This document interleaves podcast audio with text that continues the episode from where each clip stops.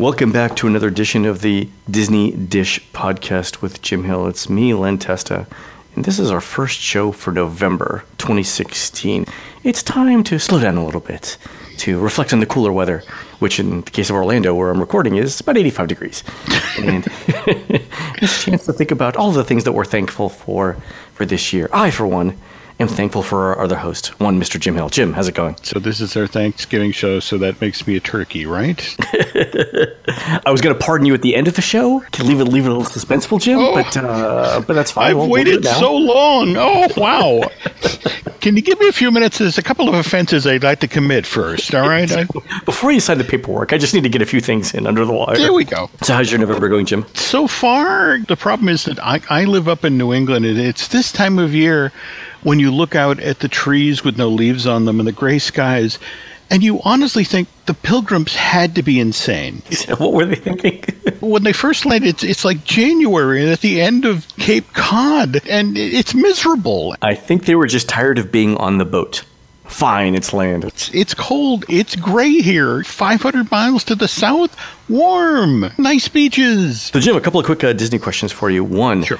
I hear that uh, Once Upon a Time is replacing the projection show Celebrate the Magic later on this month in the Magic Kingdom.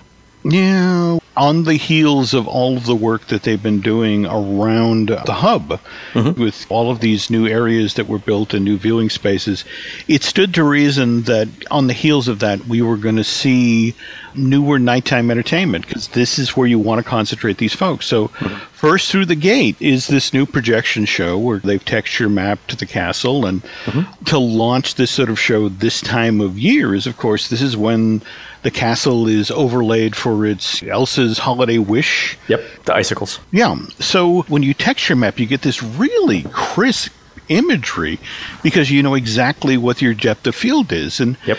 To launch a show this time of year with all of those little lights on top of it means that it is, in fact, going to be a little fuzzy for a while. Oh, because the lights and everything that it Yeah. throws off the depth just a little bit. That's just enough. Right on the heels of this comes Jingle Bells, Jingle Bam over at Hollywood Studios. I was going to ask you about that. This is the holiday fireworks over at the studios. Yeah, this is James Malco Roddy's group, the folks who did the amazing Star Wars. What's the new version? A long, uh, long time ago. Oh, yeah, Yeah. uh, Star Wars Galactic Spectacular thing, whatever. Yeah. This is the way they're going now. That you have these projection shows, and let's be honest, anybody who's seen the Star Wars one is it's a show that genuinely earns the name Spectacular, which is why I can't wait to see them do what they're going to do with the holiday show. So I've heard a couple of things. I've heard that most of the fireworks sequences for the holiday show are remarkably similar to the Star Wars. Yeah, yeah. Okay, I mean, fair enough. So it's so it's mostly lighting. I mean, mm-hmm. let's face it. I mean, there are relatively few holiday themed fireworks. I mean, I can see like you know a little bit more red and green or whatever. Um, Well, but it's not like they're gonna they're gonna do a menorah shaped explosion, which would be. But but that would be super cool actually. If they, Yes, uh, if they it, would be. It would be. But yeah, I mean, lots of red, lots of green, white, gold. It is kind of already the established fireworks palette. It is. That's what I was thinking. I mean, how would how could you really tell other than the uh, if you were just watching it and you weren't listening to the music? It would be difficult to say this particular sequence is is a Christmas sequence. Let me ask you another question, though, Jim. Is the Star Wars fireworks coming back after? Christmas? Yeah, they're actually waiting to see what the reaction is to Rogue One. That's exactly what I thought you were going to say. That's exactly that it. Yeah. Disney made an announcement within the past three months where they basically reminded the financial community said Rogue One, a Star Wars story, isn't part of this ongoing trilogy. It's not going to click into The Force Awakens. It's its own thing. And so, you know, you're in a weird age when Disney's out there going, look, I don't think this is going to make a billion dollars. Are they just talking down projections, though? I mean, is it just that they're setting low expectations and then? Oh, of you know, course. I mean, you know, you and I are both cynical enough to know that's what's going on there. You know, you know, you, so you you know think, oh, I'm I'm shocked. I'm shocked. I'm delighted. It's over a billion dollars. When it's just like Yeah. in house, it's like, all right, that's our number. We want to make that number. We Yeah. want every one of these Star Wars projects to roll over the B level. You, then you go over your pre-existing footage for Mm-hmm. the thing you're doing for the studio, and all right, so. Where's our opportunity to bring in Rogue One footage, and how do we drop this in? And into the Star Wars fireworks, right? yeah, right. and Well, it's going to give them a month to, to identify potential sequences, right? I mean, they'll have till they'll have till December twenty fifth or so to figure out. But here's the thing: that show is really, really tight. They do a wonderful job of taking you from Ewan McGregor's Ben Kenobi to, you know, Alec Guinness's. It's going to be kind of hard to shoehorn in this story. On top of that, this week, if you've been paying attention to the entertainment press, you've had the casting of the young Lando Calrissian for the young Han Solo movie that I is about to begin shooting. And it, you know that if the show continues, that yes, they'll fold in footage of the young Han Solo along with Harrison Ford. Right. But it's a hit. It's a good, solid show. The sense I'm getting from Disney is they don't necessarily want to mess with it too much. But anybody who's seen like the, the, the new version of World of Color that was done for Disneyland's 60th anniversary was Mm-hmm. so was the Disney equivalent of Bingo. All right, there's the Marvel. Okay, there's Frozen. Okay, there's ESPN. They'll figure it out. They'll shoehorn it in somehow. Yeah. Tenth of a second of hey, look, the Death Star. So you mentioned Disneyland. You and I have talked about this, but offline. But I don't think we've talked about it on the show. Mm-hmm. Rumor has it that the Magic Kingdom has ordered costumes for Paint the Night. Okay, you know the story about what's going on at Disneyland. That basically they they built this parade. In a weird sort of way, it's kind of a parallel of the first version of the Main Street Electrical Parade. But you know, they knew they had a popular product, but at the same time, this is the first time they built a show featuring this sort of technology. A lot of the costumes were too heavy and fell apart and so yes, they are rebuilding the floats. They are redoing the costumes. Mm-hmm. Then, when you're the Walt Disney Company and you're building brand new costumes for Paint the Night, it then becomes the conversation like, well, you know, we're sending this to Walt Disney World at some point, right? So why don't we order two sets of costumes? Yeah, be- exactly. what's fascinating about that is the pushback is well you understand that when you build a costume for Florida better part of the year it's 85 to 90 degrees down there and humid and that's not an issue in Anaheim so As much, yeah, no. You know sometimes doubling up on building something doesn't necessarily prove to be a savings long run that further on down the line you have the folks in Walt Disney who are like thank you we'll, we'll order our own costumes with breathable fabric maybe you've heard of that One more, uh, one more Disneyland uh, question, and then one more Walt Disney World question. I hear FastPass Plus is coming uh, to DCA, starting with Toy Story Midway Mania. What kind of rollout do you think, if any, there's going to be at Disneyland for FastPass Plus, or is this just yet another test? Well, Toy Story Mania, it was the first attraction through the door when they were beginning the redo, rethink, the billion dollar makeover of DCA. So it has some of the most up to date technology. It's a projection based, trackless, you know, attraction. So uh, this would allow for FastPass Plus. It's relatively easy to start here. It's deep inside the park. It's not an attraction that every guest gets to just because of its location. Right, So- right, right. so So, it- it's not like a, a Soarin' at the beginning of the park where everyone's going to walk by it. And That's it exactly. So if you're going to start to walk this concept out, it's kind of the, the right attraction to do it among the uh, DCA's assembly of attractions. It kind of pales now in the face of Radiator Springs Racers, or Right. you've got Guardians about to come along in this park. So it's just far enough down popularity wise that it, it's a perfect test case. oh, I get it. So you think that they're going to use it to uh, distribute the crowds more throughout the park, like they did with some of the secondary Fast Pass attractions, say at the Magic Kingdom? That's it exactly. Oh, okay. All right, that makes sense. And again, you start there. I mean, it's sort of the classic you, you have to walk before you can run. The news has just broken that Toy Story 4, which, as I understand it, you know, they were already talking with Imagineering about changing out at least one or two scenes in Toy Story Midway Mania to, to reflect the new movie. It just got pushed back to 2019. It's okay. I, I- I don't think uh, Toy Story 4 Woody's Revenge was going to be a. Uh, really anything. It's a love story, Len. It's, it's, it's Woody rescuing Bo Peep. All right, if you say so. If you say that's fine. Well, it, it, it was until they pushed it back to 2019. Maybe Yeah. your homicidal maniac story is in fact making its way Woody through. versus Jason uh, would be uh, would be fun. All right, Jim. One more uh, one more quick question. Uh, break out your actuary tables for this. I'm a middle aged man in good health, non smoker, moderate drinker. Will I live long enough to see Rivers of Light? You know, I'm still. it's just a question, right? there's a holiday press event being held at Walt Disney World. oh, the November, like like literally a few days before Thanksgiving, right? Yeah, it's it's. I want to say the 15th through the 17th. Yeah. I can't help but notice that initially Rivers of Light, they pushed it back all the way to April, and then suddenly mm-hmm. there was a discussion of bringing it forward and opening it in November. I mean, face it, you're in a situation with Animal Kingdom that you, you've shut down the Jamming Jungle Parade, which means you lose jingle jungle as well. Yeah. It's one of these things where if you're looking to make that park a holiday draw, which you have to balance things out now. Yeah, everyone can't go to the Magic Kingdom, right? Yeah, look what just happened this past Saturday at Epcot. At Epcot. yeah, I mean, they fill parking, the p- parking, parking lot. Parking lot. I didn't even know that was possible. Yeah, at times like this, it becomes crucial that you have to spread people out around property.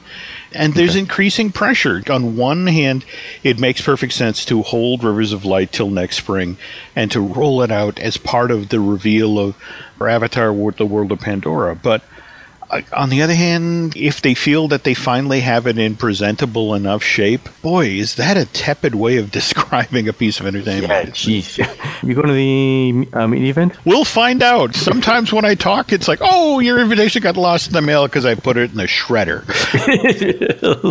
so lost in the mail. That's yeah. right. I'll let you know, Len. All right, on to our subject for today. We uh, so this is the continuation of our chronological Disneyland episode. When we last left Disneyland. It was late 1988, and Disney had just got a bunch of properties, including the Disneyland Hotel, from the Wrather Corporation, mm-hmm. and now they were trying to figure out what to do with it. So, just just as a quick refresher, Jim, what were the things besides the Disneyland Hotel that Disney got from the Wrather Corporation? Well, they acquired what was then known as the Wrather Port Properties Ltd., which was the Queen Mary and the Spruce Goose uh, down at the edge of, of Long Beach Harbor.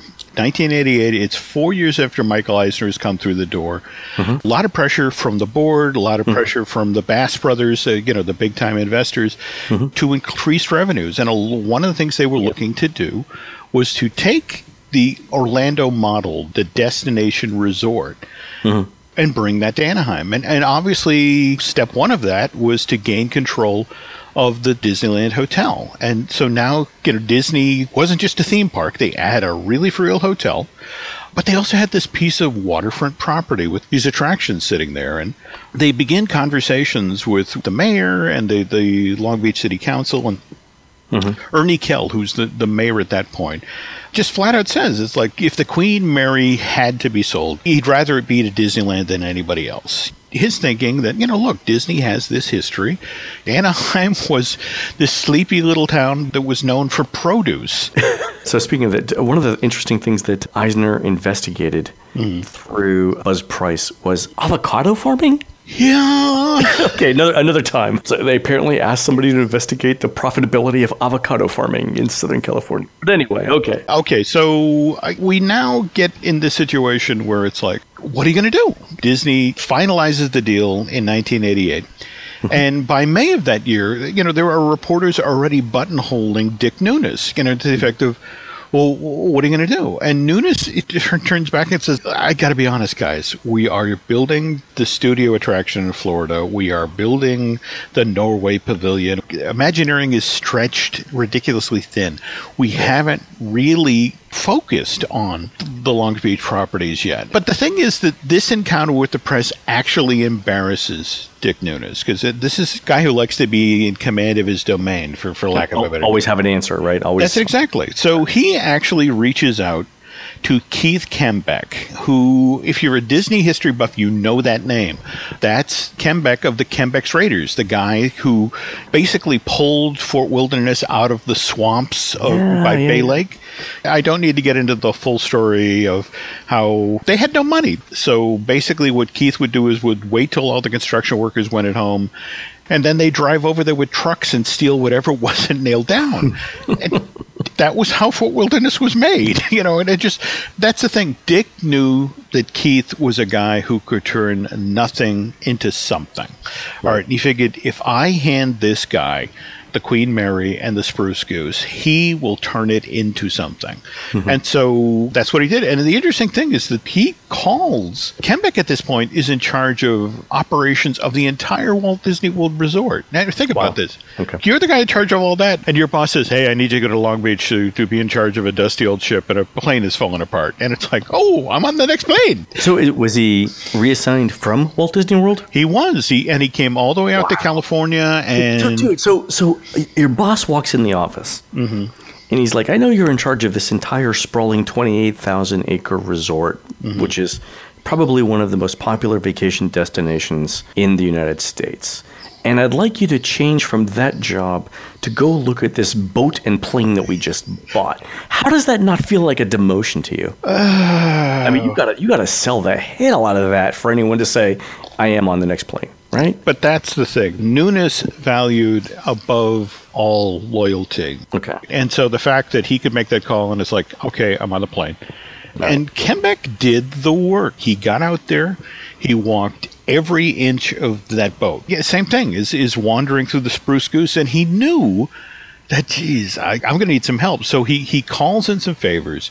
He gets a couple of Imagineers to come down. Actually, puts them up in the Queen Mary's hotel for a couple of days and walks them through the entire boat. It's like, guys, what can we do? Okay. Turns to at one point over dinner and just basically says, you know, there there aren't any construction sites nearby that we could loot, are they? this is actually going to take money. Yeah. You've got a then over 50 year old ship, a 40 year old plane that flew once. And, and also, it's I mean, it's called the spruce goose because it's made out of wood. And That's wood, right. That's right. I know steel and seawater don't go together really well, but but wood and seawater go together even worse. So this is when Keith had to make the bad phone call. He had to call Okay. Dick and just basically say, look, this is going to take huge, huge, huge bucks. What was the idea for the spruce goose? I mean, what were they? Gonna, I mean, they weren't going to fly it. Very, very early on, they identified that there just wasn't a place for the spruce goose in what Disney was looking to do there. And so they were already looking out at aerospace museums, or I think at one point there were conversations with the Smithsonian. Yeah. But it just then became a transportation issue about how would you get this thing there? And it's like, fly? no, that's not No, happening. would- you would float it there. You would Yes. you would assemble it and float it. Yeah. So w- what happens is Kembeck, to his credit, says you need to get a real developer in here, which is when Disney brings in David Malmuth. Malmuth was a developer who had come on Disney's radar in '88 because he'd ridden herd on a project in Los Angeles's Little Tokyo Historic District, and he was a guy who figured out how to mix commerce and cultural sensitivity, and mm-hmm. that immediately it's like this is the guy, the the guy who could figure out the, how to take the Queen Mary and the Spruce Goose and and make them appealing to modern day while still honoring their history.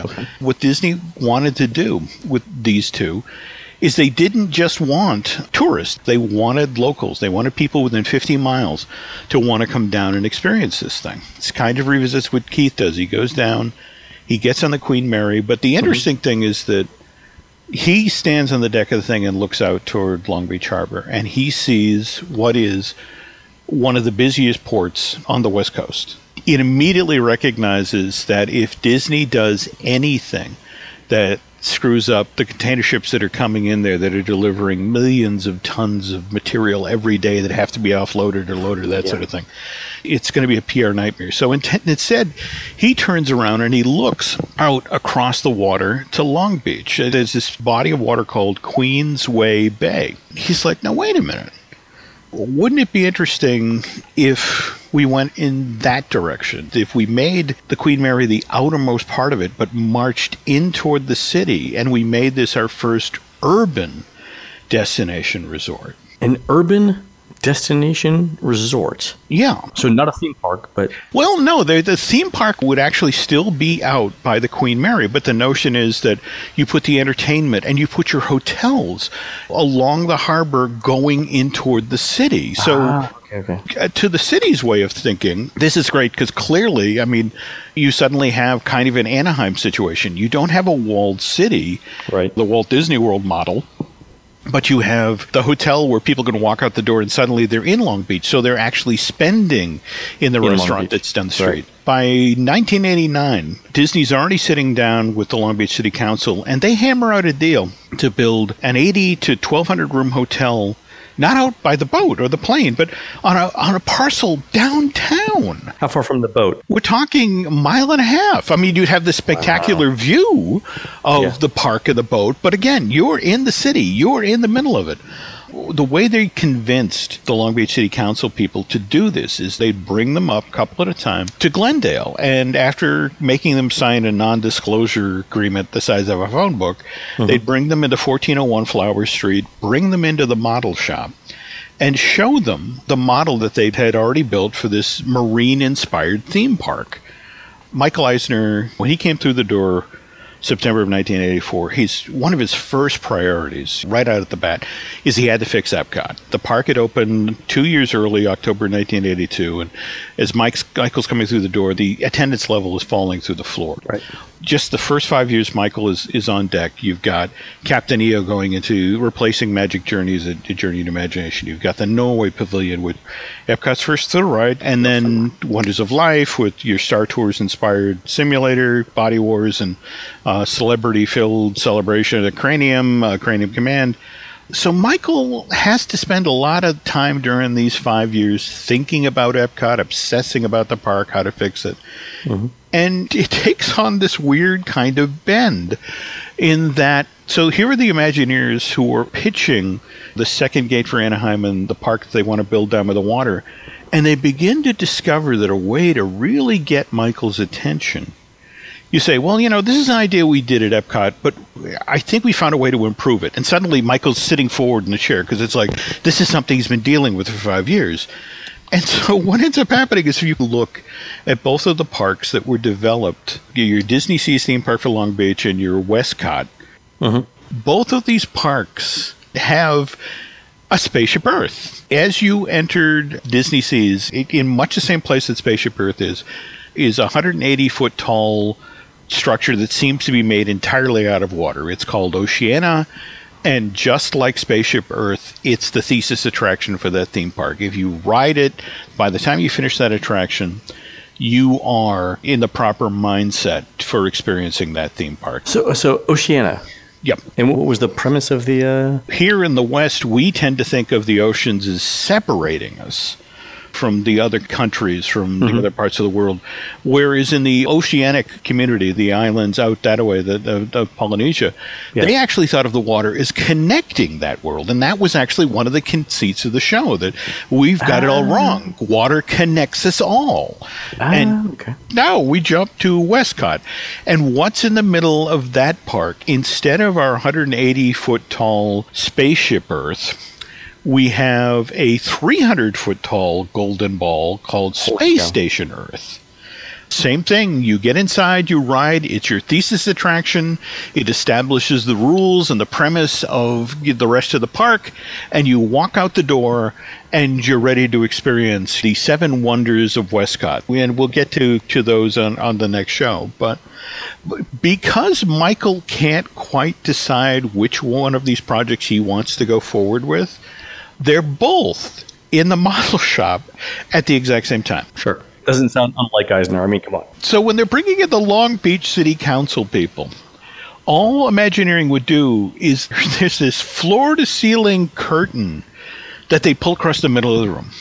And these people are standing in front of this wonderful model of what's going to be built uh, all along the sides of Queensway Bay and, and this marine theme park. And right behind that curtain is a very similar looking theme park with a giant ball, just like Oceana, in it. And, you know, all, all that's separating them is this piece of fabric. And I can't help but think, given that they what follows now is three to four years of intense negotiations, competition between Anaheim and Long Beach. And Long Beach, for the longest time, had no clue that there was a second park in the works, that, that Disney was considering building something else in Anaheim. And just, you know, what would have happened if somebody had dropped a quarter that rolled under the curtain, and looked over and like, shoelace hey! untied. yeah, untied shoelace. You know, sneeze. Yeah, it's funny. But yeah, we will get into the seven wonders of WestCOT and we'll take a walk around Port Disney Seas in our next installment of the Chronological Disneyland. Wow, that's fantastic. All right. Oh, Jim, b- before we go, so a completely different subject. I forgot to mention this in our mm-hmm. in our initial get together. Switching back to Disney World, we talked a couple of weeks ago about how Disney uh, wasn't happy with the foot traffic numbers at Disney Springs. Did you see the news this week Yes, that, uh, yes. that Amorette's uh, has started to cut back its hours now? It's not. It's only going to open at three. Uh, okay. Anyway, good call on that one. You think they're going to do something for the winter holidays then, or do you think it's too late for that? Well, no, they, they actually just announced earlier this week the holidays at Disney Springs. And as the placeholder, they've got this trail of Disney themed trees scattered around. I mean, you know, remember I mentioned that they sort of rushed a decorating program through. And in this case, you're going to have be able to wander the length and breadth of Disney Springs, and in each part of this dining, retail, entertainment district, there are going to be all mm-hmm. these different Disney trees. One will celebrate Beauty and the Beast, one will celebrate Toy Story. Oh, nice. But for this year, that's what's going on. But this drops on the exact same day that the Jingle Bell, Jingle Bam debuts at the studio. I, I want to say it's November 15th, November 14th, with the extension by nine days uh, this year of food and wine. Uh, they wound up cutting in on uh, the number of days that they have to change out Epcot. Uh, to be honest, Oh, yeah. most the nine days were placed on the front of the schedule, but even so, instead of having 11 days to decorate Future World and World Showcase, they've only got 10 this time. Santa will probably still be gluing on his beer, or Papa no- uh, Pierre Noel. Papa Noel will be serving uh, Swedish meatballs. there we go. Get a kind of kind of doubling up. These aren't reindeer. These aren't reindeer. That's right. All right, fair We're enough. venison. Don't worry. Completely different thing. Completely different. All right. One of them is red and round. Um, all right. You've been listening to the Disney Dish podcast with Jim Hill. We are produced fabulously by one Aaron Adams. Please go on to iTunes and Stitcher and Google Play and rate our show and tell us what you would like to hear next. For Jim, this is Len. We will see you on the next show. Take care, guys.